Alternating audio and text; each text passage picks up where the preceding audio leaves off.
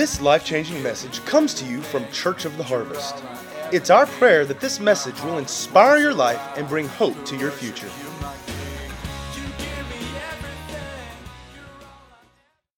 We have so much to be thankful for, guys. Like I say, our kids, the Lord is just rocking their lives. And, and uh, I mean, you know, God is doing great things.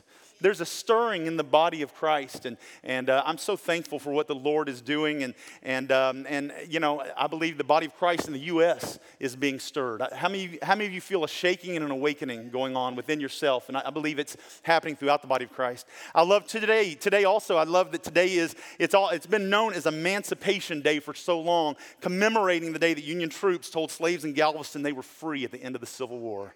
How many of you are thankful for freedom? How of you know that we serve a God of freedom? And we're a part of a different kingdom. And we know that true freedom and liberty is found in Jesus. And our job is to bring that kingdom to earth. It f- flows through you and me. So spread the freedom. Amen? Spread the freedom. God is doing great things. Guys, uh, if, if, you're new to Harvest, we're just a family of Christ followers. The Lord has brought us together, and we have found that we are stronger together than we are individually. And so we've chosen to link arms and accomplish God's purposes in the world together. And as I said, we, we gather together in community groups throughout the week, but we love Sundays when we come together and worship the Lord corporately. We're just a small expression of the body of Christ. Amen? We're just a small expression of the body, and we love God. We love our Father, and we want to be just like Him. So we choose, just like Him, to love people and to serve the world as the hands and feet of Jesus. If you're part of the Harvest family, what's our vision? To make, grow, and equip followers of Jesus to fulfill their God given purpose in life. And we do that through what? Through community, discipleship, and outreach.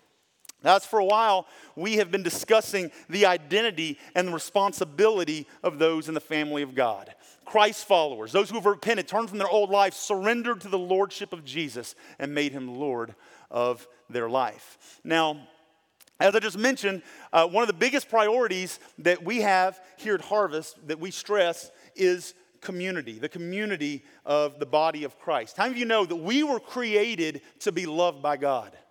How many are thankful for that? You recognize that's why you were, cre- you were created for relationship. You were created to be loved by our Heavenly Father. That should, man, that should give you some security. When you feel insecurity, just stop and think about why you were made. I was made to be loved by Father. And guys, when we think about the fact that we were created for relationship, many of you know that bleeds over into our physical earthly life? And we've got to talk about our relationships because we were created to have relationship with one another. We weren't ever created to be isolated or alone. And most of us come to a point in our life where we desire a relationship with a significant other, right? And we begin to pursue those relationships and marriage stuff. But how many of you know the Bible has a lot to say on these matters? And we started a few weeks ago a series we've been calling Relationship Goals. And we talked to single folks. And, and last week we, we, uh, we really continued uh, to talk about relationships. But guys, I hope that all of you have goals in some form or fashion in your life. I hope that you have I hope that you have some financial goals. I hope that you have some family goals. I hope that you have some spiritual goals. I hope that you have some physical, some health goals. And I hope that you have relationship goals in your life. I hope that you're seeking to honor God with your relationships. Now, we went last week, we, we looked and at, at Instagram. What's the hashtag? Relationship goals we looked at that. I told you last week I did a search on, on Instagram and found that, that last week it showed there was 22.5 million posts that had hashtag relationship goals by them. And we talked about those a little bit, right? And some of y'all put some posts up this week, some, some funny stuff, and, and you put that hashtag on there. I saw it. Y'all are hilarious. So funny. So funny. Yes, I did put one on yours.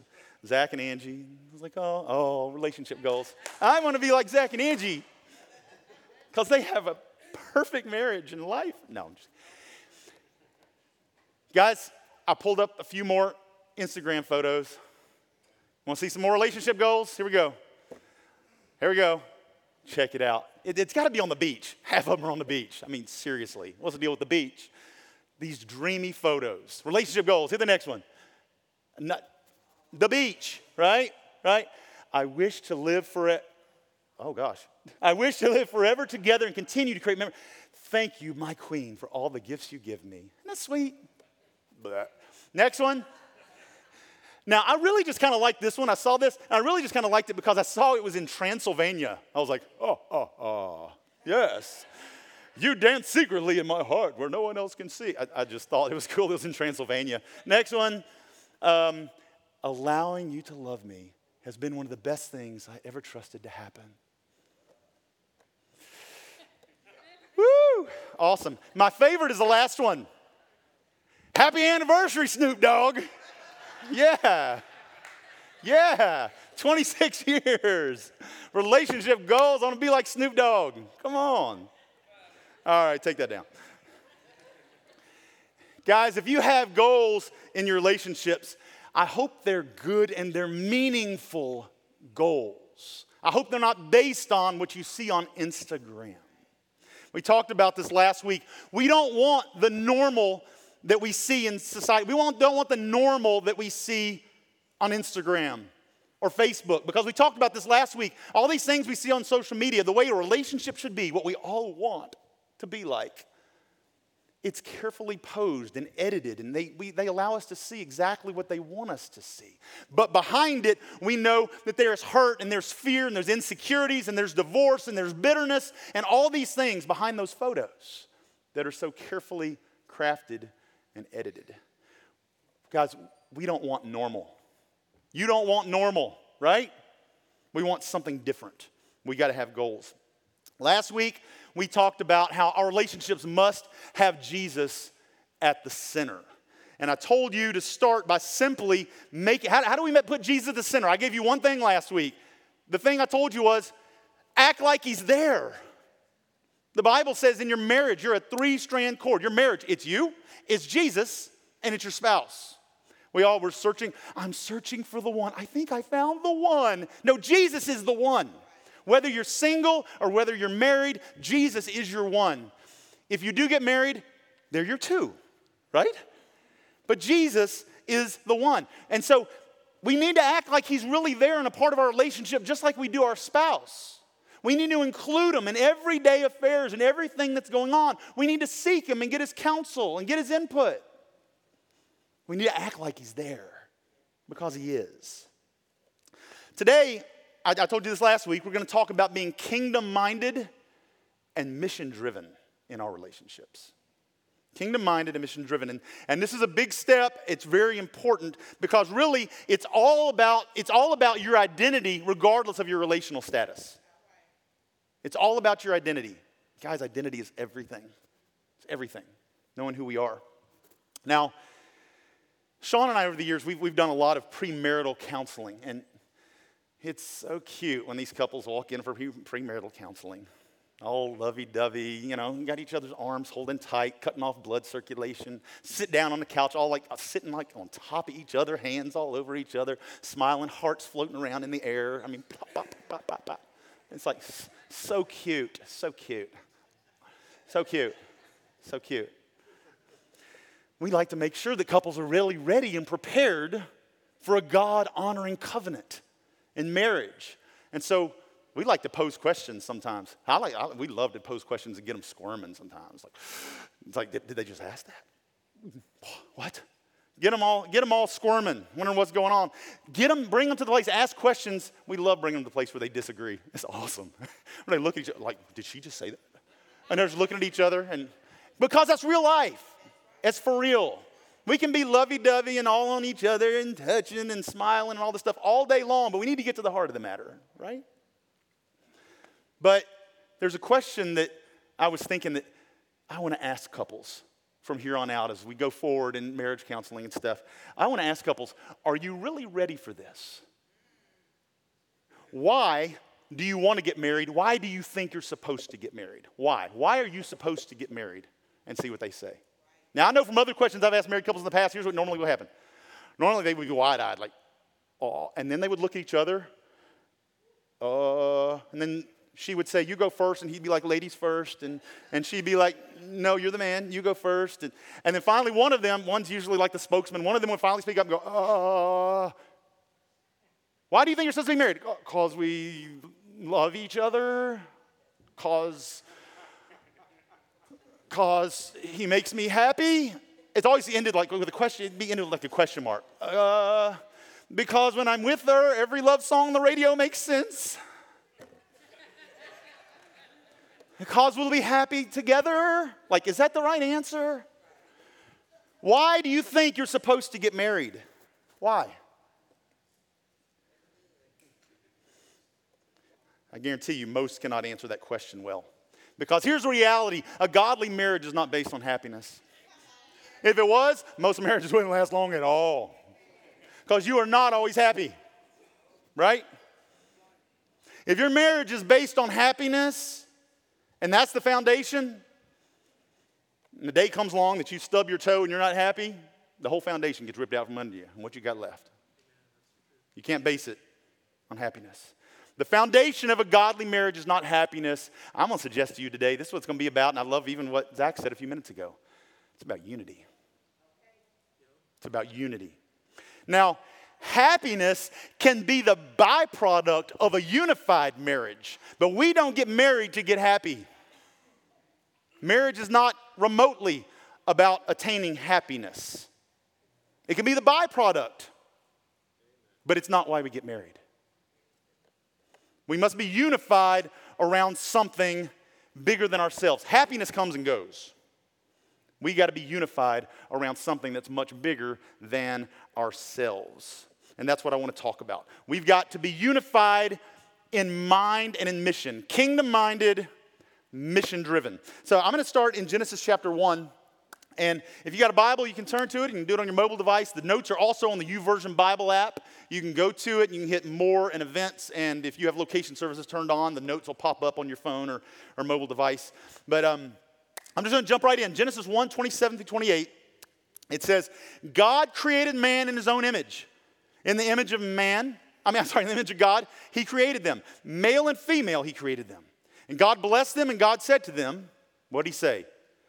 Go do your own thing. Follow your heart. Do what makes you happy.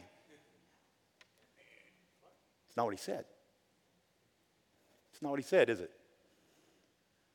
He blessed them, he brings them together, he blesses them, and God says, Be fruitful and multiply, fill the earth, subdue it, rule over the fish of the sea, over the birds of the sky, and over every living thing that moves on the earth.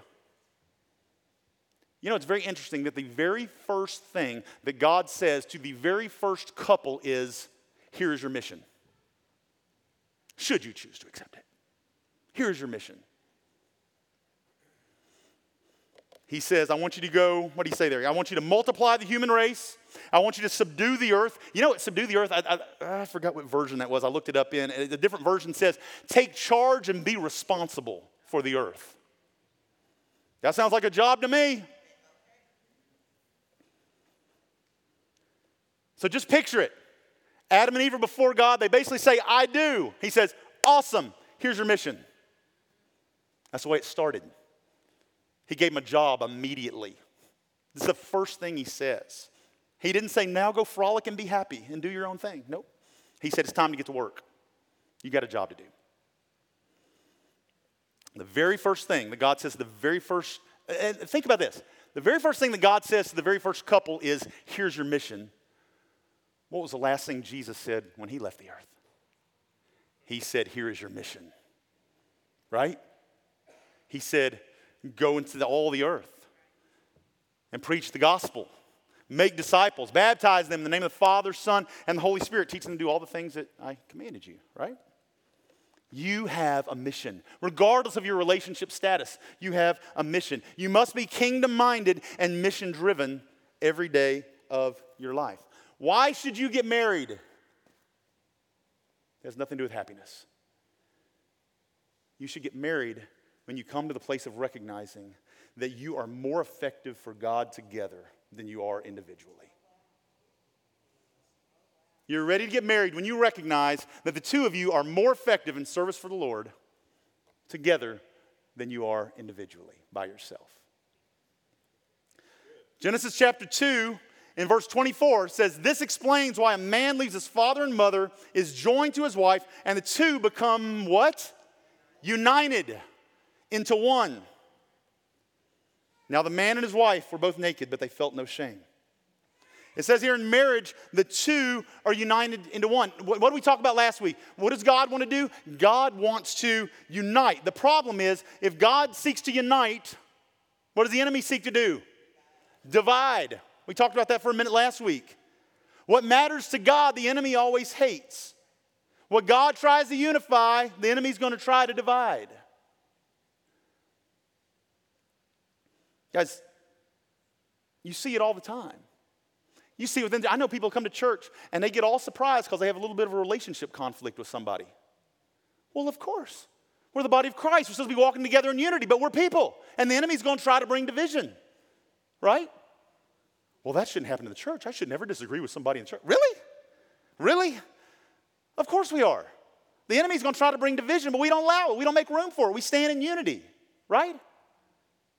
In marriage, the two are united into one. What does God do? God wants to unite, but the enemy wants to divide. What matters to God, the devil hates. Now, you guys know the story, the story of Adam and Eve.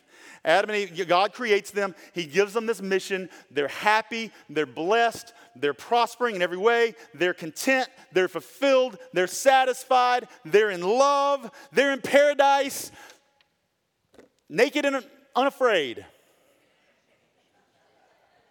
What more could you ask for?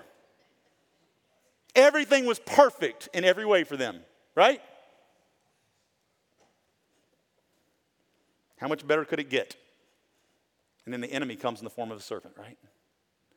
And you know, you look at this, again, the enemy wants to sever their relationship with God. He wants to bring division between them and God. He wants to distract them from their mission. He wants to destroy unity. So, you know what I noticed? The very first thing I noticed the serpent does? He separates Eve from Adam. He brings her apart, he draws her away from Adam. And he says, Did God really say that you shouldn't eat, you couldn't eat of the fruit of this tree? Right? The first thing he does is, is, is separate Eve from Adam and then question the Word of God. That's division, right? And then the serpent presents her with this pleasing fruit and says, Doesn't this look good? This thing that you don't have, this is what's going to bring you happiness and satisfaction and contentment. You need this. And she sees it looks awfully good. And what does she do? She takes it, right? Takes a bite. And she runs over to her husband and says, This is amazing. You've got to try it. And Adam, knowing full well what he was doing, he took the fruit and he took a bite as well, right? And the Bible says that in that moment, their eyes were suddenly opened. And we know that sin entered the world. And it was now that they recognized they were naked, right? What in the world was naked? Nobody knew what naked was. Somebody came in clothed, they would have been super weird. Like, what's wrong with you, right? Nobody even knew what that was. What does naked mean? Suddenly, they're full of shame and they're trying to, they weren't trying to cover their nakedness, they were covering their shame because of what they had done. So God comes in on the scene and says, What have you done? And what is the first thing Adam does? He blames Eve and he blames God. Well, that woman that you gave me, you gave me, she gave me the fruit to eat. And then what does Eve do? Well, that serpent who can't. Do you see the division expanding very quickly? Within moments, the division is multiplying as they're playing the blame game among each other. And it took off from there.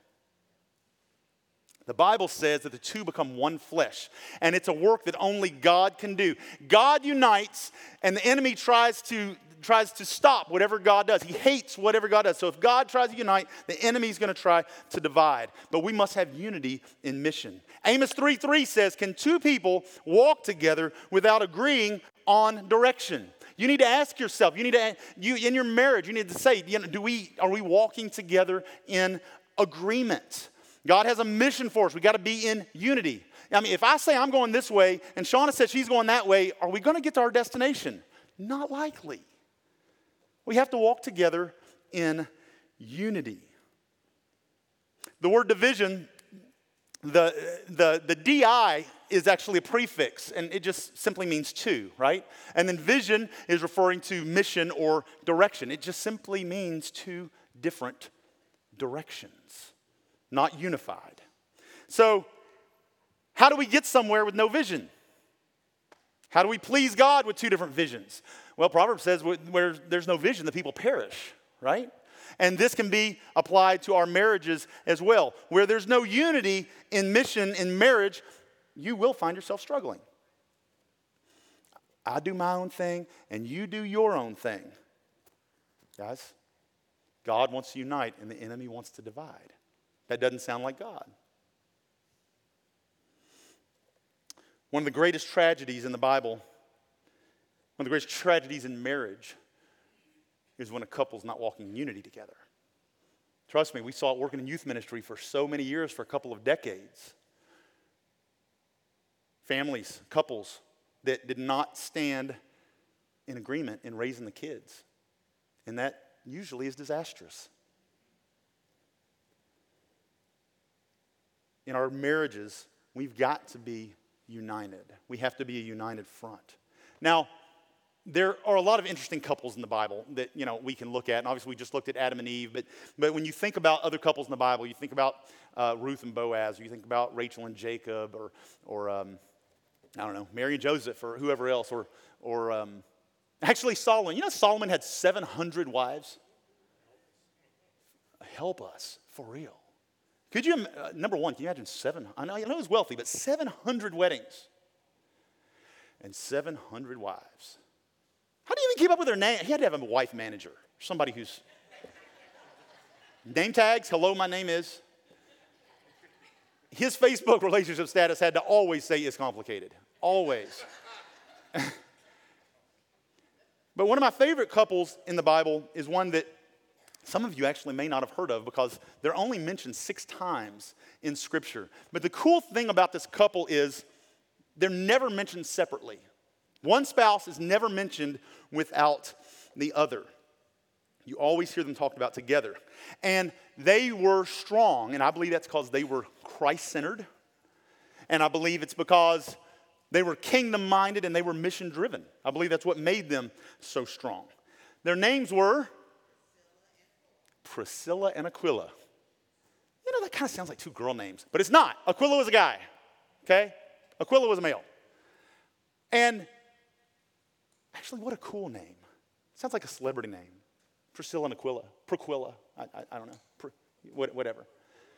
Priscilla and Aquila are like this model in the Bible. And when you look at it, actually, actually they, they, it's believed that Paul led, led them to Jesus probably during his couple years in Corinth. And oh, and they were tent makers, just like Paul. You know, Paul's trade was tent making, and, and they, were, they were tent makers as well. But when you look at, actually go to in, in Romans 16, Romans 16, verse 3. Paul is talking here in, in this letter, and he says, Greet Priscilla and Aquila, my co workers in Christ Jesus. It says in verse 4, they risked their lives for me. Not only I, but all the churches of the Gentiles are so grateful to them. Greet also the church that meets at their house. What do we know about this couple, Priscilla and Aquila? Well, we know that together that they supported Paul's ministry. We know that at some point they risked their lives for Paul. We know that they were community group leaders because it says, greet, greet the church, the folks that meet in their home, that meet together. Obviously, Paul had been there, he'd been there a part of that before. They were united, they were Christ centered, and they were united in mission, and they were always mentioned together. I love that. I think it's a great picture for us. Priscilla and Aquila. Guys, God wants to unite you to do something significant with your spouse, something significant for his glory. Now, like I say, a couple weeks ago, we talked about, we talked more to the single folks. You, you may be single here today, and you might think, well, none of this really applies to me. No, it, it really, really does. It really does. We talked about this a little bit last week. We talked about the idea that if you want one day, if you want a Christ centered marriage one day, you better start living a Christ centered life today. If you want, if you want a marriage that's, that, that's Christ centered, if you want one that is, that is God honoring, if you want one that's mission driven, then you better start living a God honoring, mission driven life today, where you're at, before you're ever married because you're not waiting on a spouse to complete you. Only one person can complete you, and that's Jesus.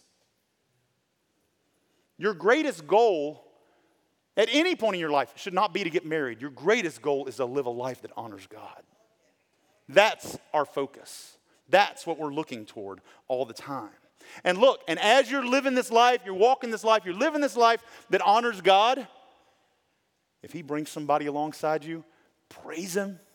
Awesome. But even if somebody doesn't come alongside, you are complete in Him and you can live a life with purpose that glorifies Him and you can accomplish everything He created you to do. Everything.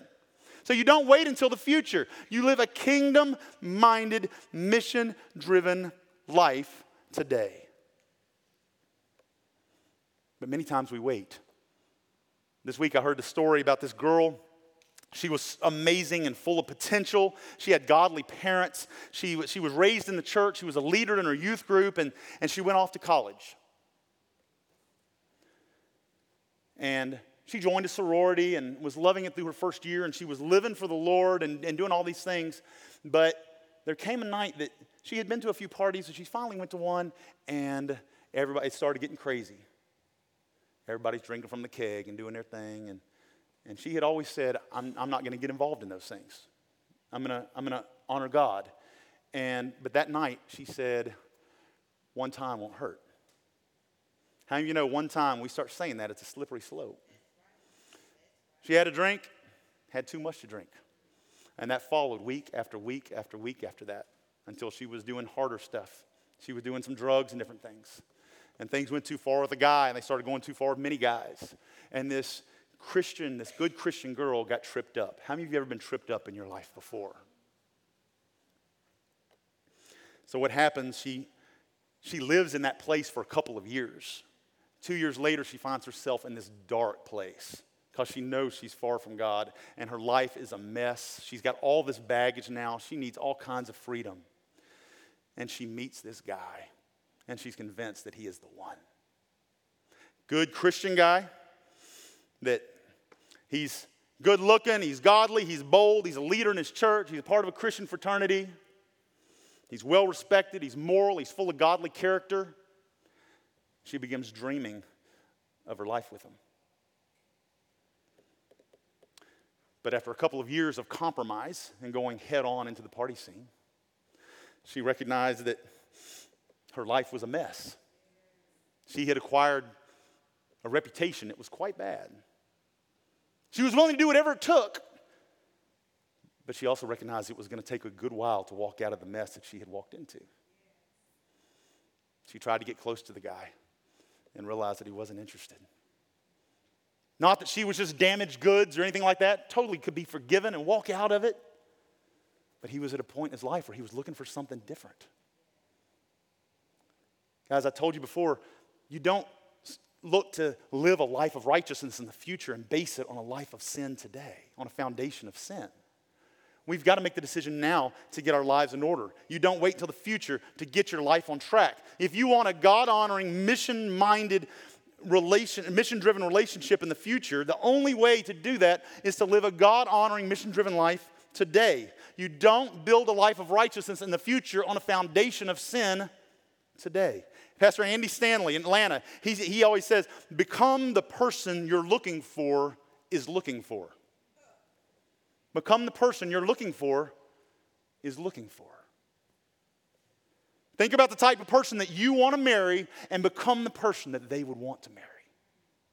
Begin serving God and go all in in your life, honoring Him, living a God honoring life today. So, what do you do? Make your life all about Jesus, walking with Jesus, pursuing Jesus, Jesus being your. This is what trips us up. Jesus has got to be the focus of everything. It's not about when that guy or that woman or whoever comes. It's not about when the one comes, the one that completes me. All that no, Jesus is the one. And, the, and we read that last week about running the race and staying focused on Him. That's how we are to live our lives, showing His love in the world, Him being the center of our will, making a difference in the world. All our life is about. And as you're walking and following Jesus, keeping Him as the focus, you know what? You might notice along the way somebody else is keeping up pace with you. And they got the same passion and drive and zeal for God as you. And they got their eyes focused on Jesus too. You begin to foster that relationship. Keeping your eyes on Jesus. Right? Man, she's pretty. Woo. And eventually you come to the place where you say, you know what? I think we can serve more effectively together. What do you think? What you think, baby? Link arms, right? Why do you get married? Uh, love, happiness? Nope. We get married because we can serve Jesus more effectively together and we have a mission to accomplish. What's your goal? To have Jesus at the center, to be kingdom minded, to be mission driven, to stand against darkness together, and to protect and keep our covenant that we made before God. If you're married, what is your mission? What does your marriage stand for? What is it centered around? Who do you serve? How do you glorify God together in your marriage? How is your marriage glorifying God? Some of you are like, what? Well, what, are you talking? You talking about in church? You mean we got to like be greeters on Sunday morning? I, maybe you can. Yeah, sure. You can be greeters together on Sunday morning.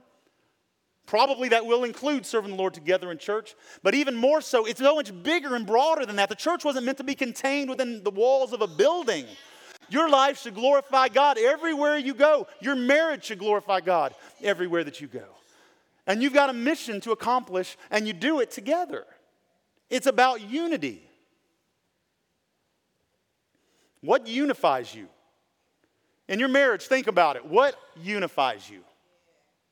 You know, they say that there are two things that always unify human beings.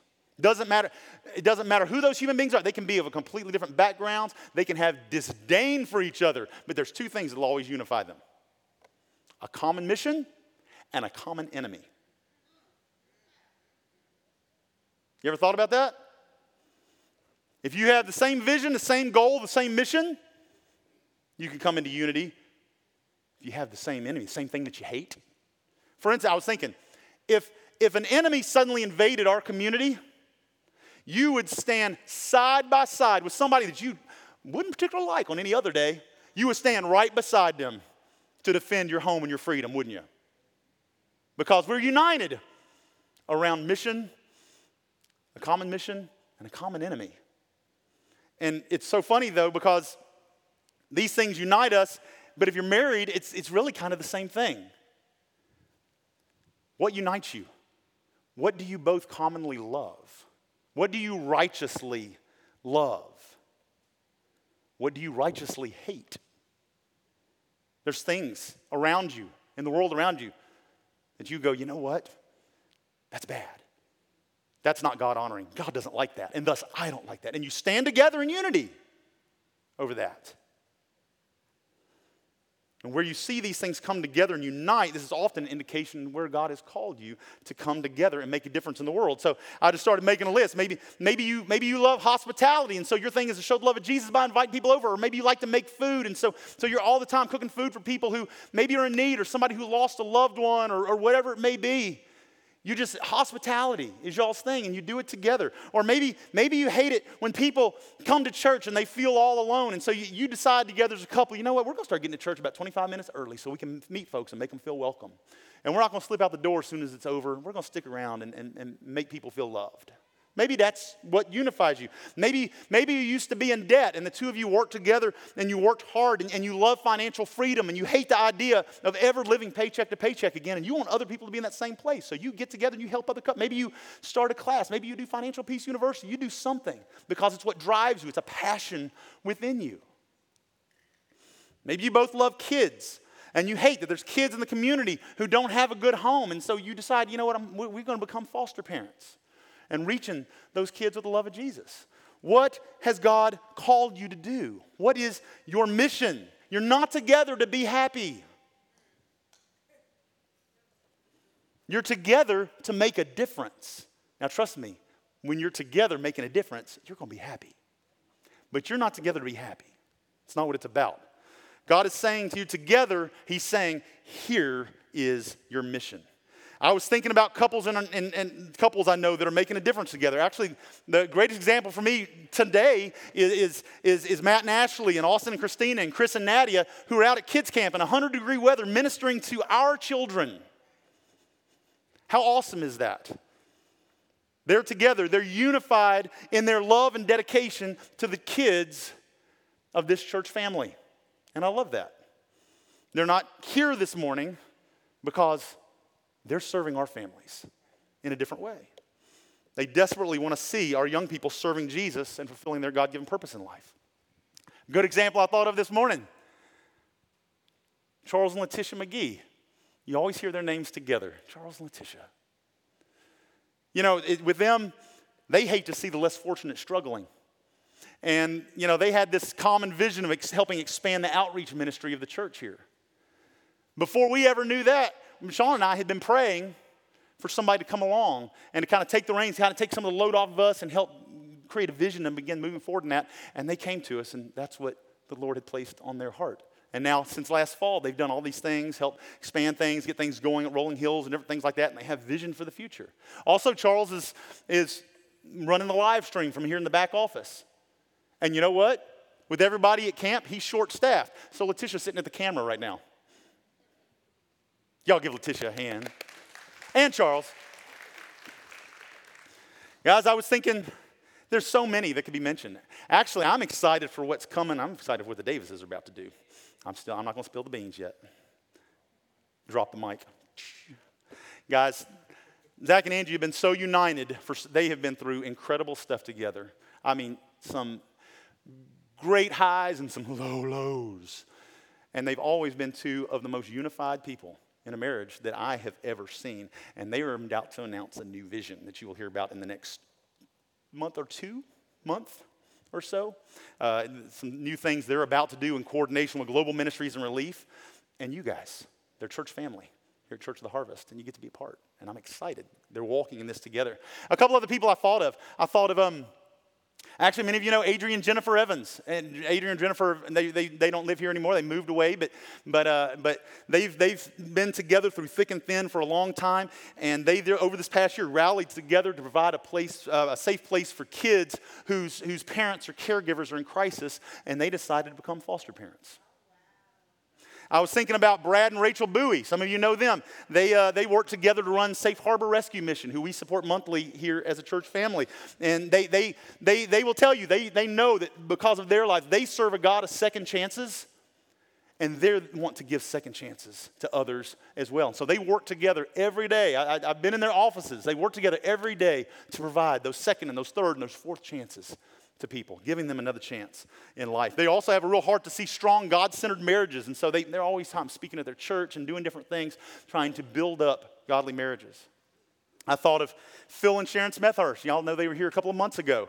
Phil and Sharon, you never see one of them without the other. Phil and Sharon are always together. They're united under the vision of seeing the gospel go to the ends of the earth. They will not stop until the nations hear the good news of the saving grace of Jesus.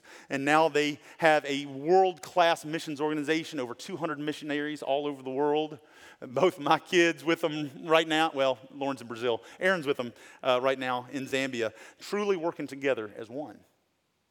Guys, what is your mission? I'm not telling you to go out and start a 501c3 nonprofit. I mean, let the Lord lead you to. Uh, God bless you. Most are not going to do that. That's, that's not what I'm saying. I hope you understand that it, it, unity in marriage, unity in marriage, it doesn't mean that you're the same. It doesn't mean you're always doing the same thing. It simply means you're truly together in this. Um, in closing, I, uh, some of y'all know mine and Shauna's story, but you know, we, we met together when we were students at Christ for the Nations. And, and, um, and I think if there's anything that's ever really helped our marriage, has been the fact that we have been mission minded, mission driven since before, well before we were ever married. Um, as a matter of fact, when we started getting closer, we were both on staff in the youth department at Christ for the Nations. And um, we were two of seven staff members who ran a camp uh, called Youth for the Nations. The summer of 1995, we hosted 4,000 teenagers we ministered to. By that summer, we started dating. And for the next year, uh, we were dated and engaged pretty quickly. Over the next year, that, for the next year, we, we actually took a youth pastorate. We weren't married, guys. We were engaged. And we became youth pastors in a little church in Arlington, Texas for about a year. We were mission driven before we were ever married. And that helped us significantly. We got married, continued on. Y'all know we took a youth pastor in Illinois, came back here. Uh, somehow Shauna kept getting pregnant. I don't know. That changed our mission a little bit. changed our roles a little bit. Things change. But we stood together, right? In raising the kids, we tried to always be unified. In, in the church, we tried to always be unified. When it came to things in our personal lives, we tried to always be unified. And guys, here's the thing we work together on a lot of stuff, but we do a lot of stuff separately. Like I said this morning, I think Shauna has done an outstanding job with the ladies' ministry, the women's ministry. One of the strongest ministries in the church. Awesome. Now, I've never personally had a heart for women's ministry. But what's on her heart is on my heart. So I'm the number one cheerleader right behind her, right? Because we're together.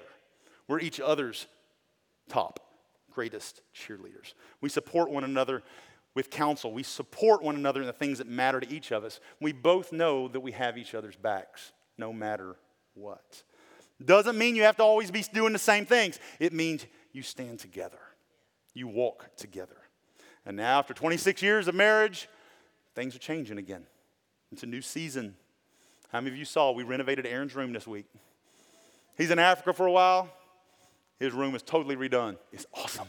It's going to be an office. Foreshadowing. If our son is still on the live stream, you do have a bed to sleep in. You're good. But the kids were never our foundation. We talked about that last week. They were never our foundation. We're excited for this new season in our life. And Shauna has some new things, some new ideas that she's working on and looking at, and I'm going to support her and be there in this next season in life. And guys, we can't settle for anything less than that. We have to be kingdom minded and mission driven, on the same page, walking together, arm in arm, supporting one another. Don't settle for anything less. Don't just share an address. Don't just be roommates. Don't just have somebody you have a sex life with. Don't just be about the house or the yard or whatever else. Why do you want to be married? Because you can serve Jesus better together than you can by yourself. You recognize it. We must be Christ centered, kingdom minded, and mission driven in everything that we do. In closing, actually, I'll invite the worship team to come on up as I close out.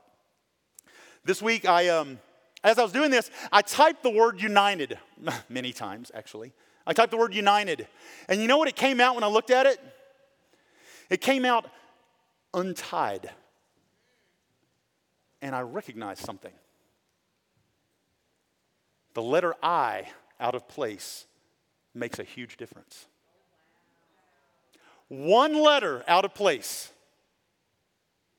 changes united the letter I out of place changes united into untied.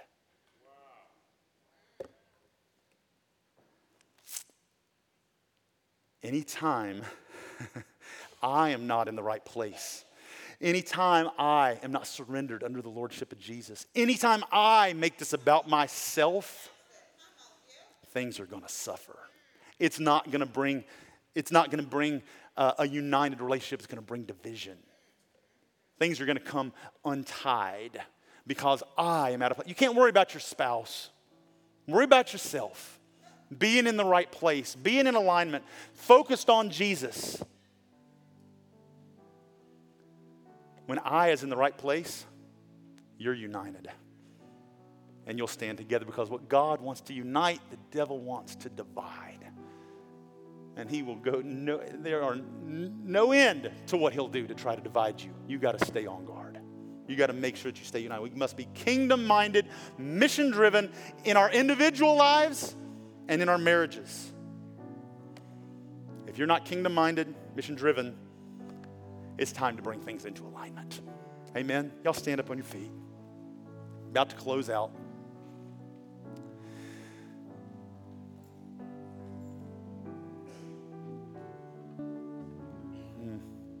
kingdom minded, mission driven.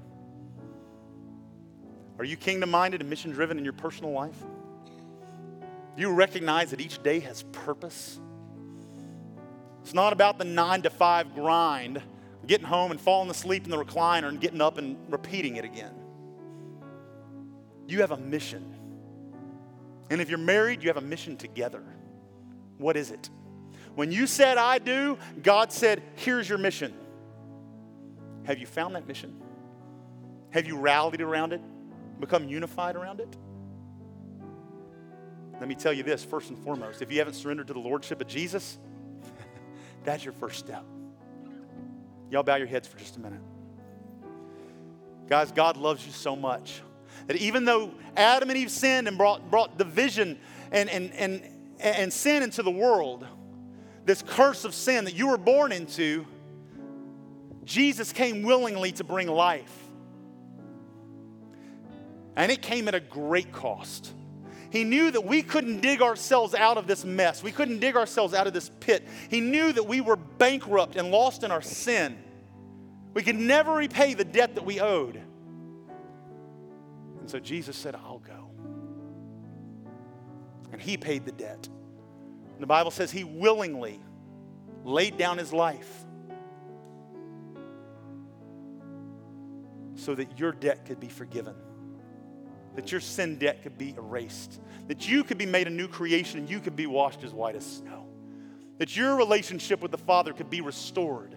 What Adam and Eve lost in the garden, you can get it back in a moment by making a decision to surrender to Jesus and say yes to Him.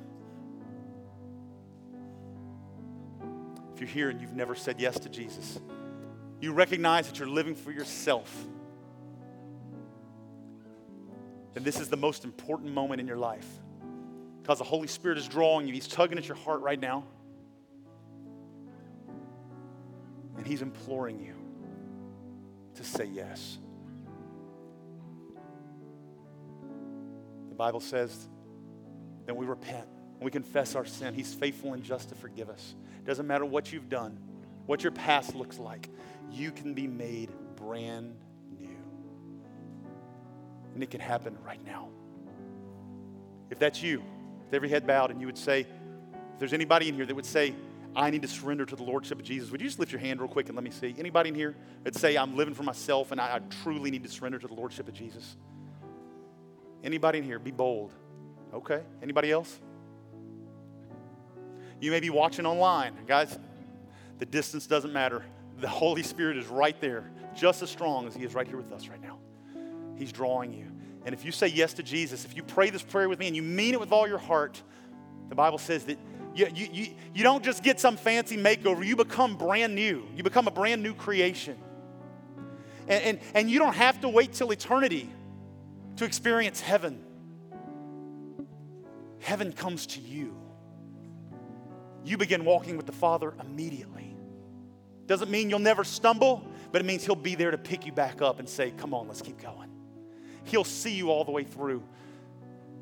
All His promises will be yes and amen in your life. If that's you, I'm just going to pray a prayer. You can pray along with me. You can pray your own thing. It, the words don't matter quite as so much as the position of your heart true surrender, true repentance, turning from my sin in my old life and saying, Jesus, I'm going to live for you to the end. If that's you, just pray something like this. Just say, Heavenly Father, I know that I am bankrupt in my sin. I am lost and alone.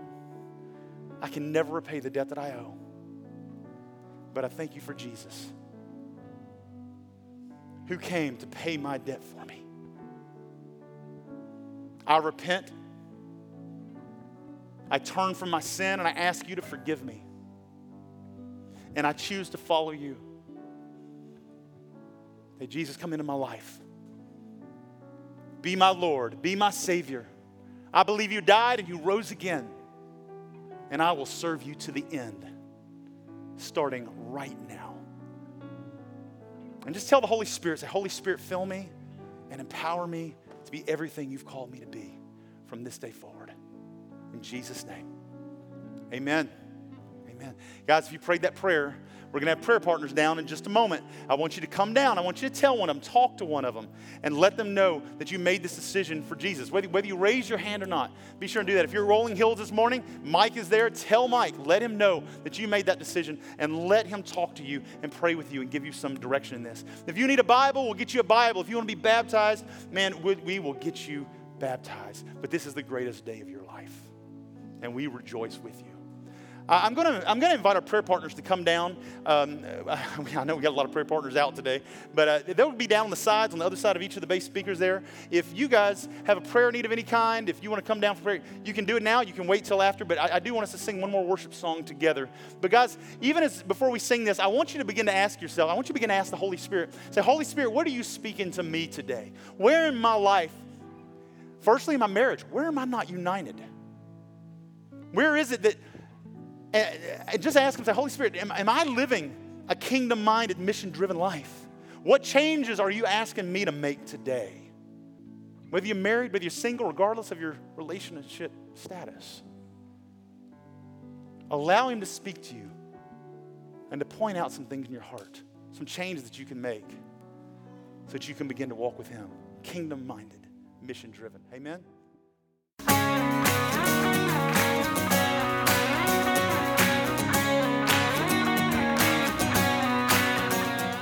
If you'd like to get more information about resources from Church of the Harvest, please check out our website at midsouthharvest.org.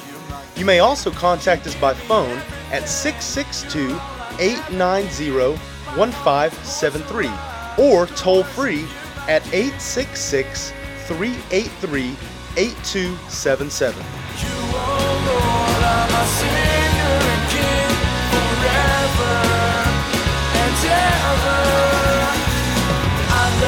Down.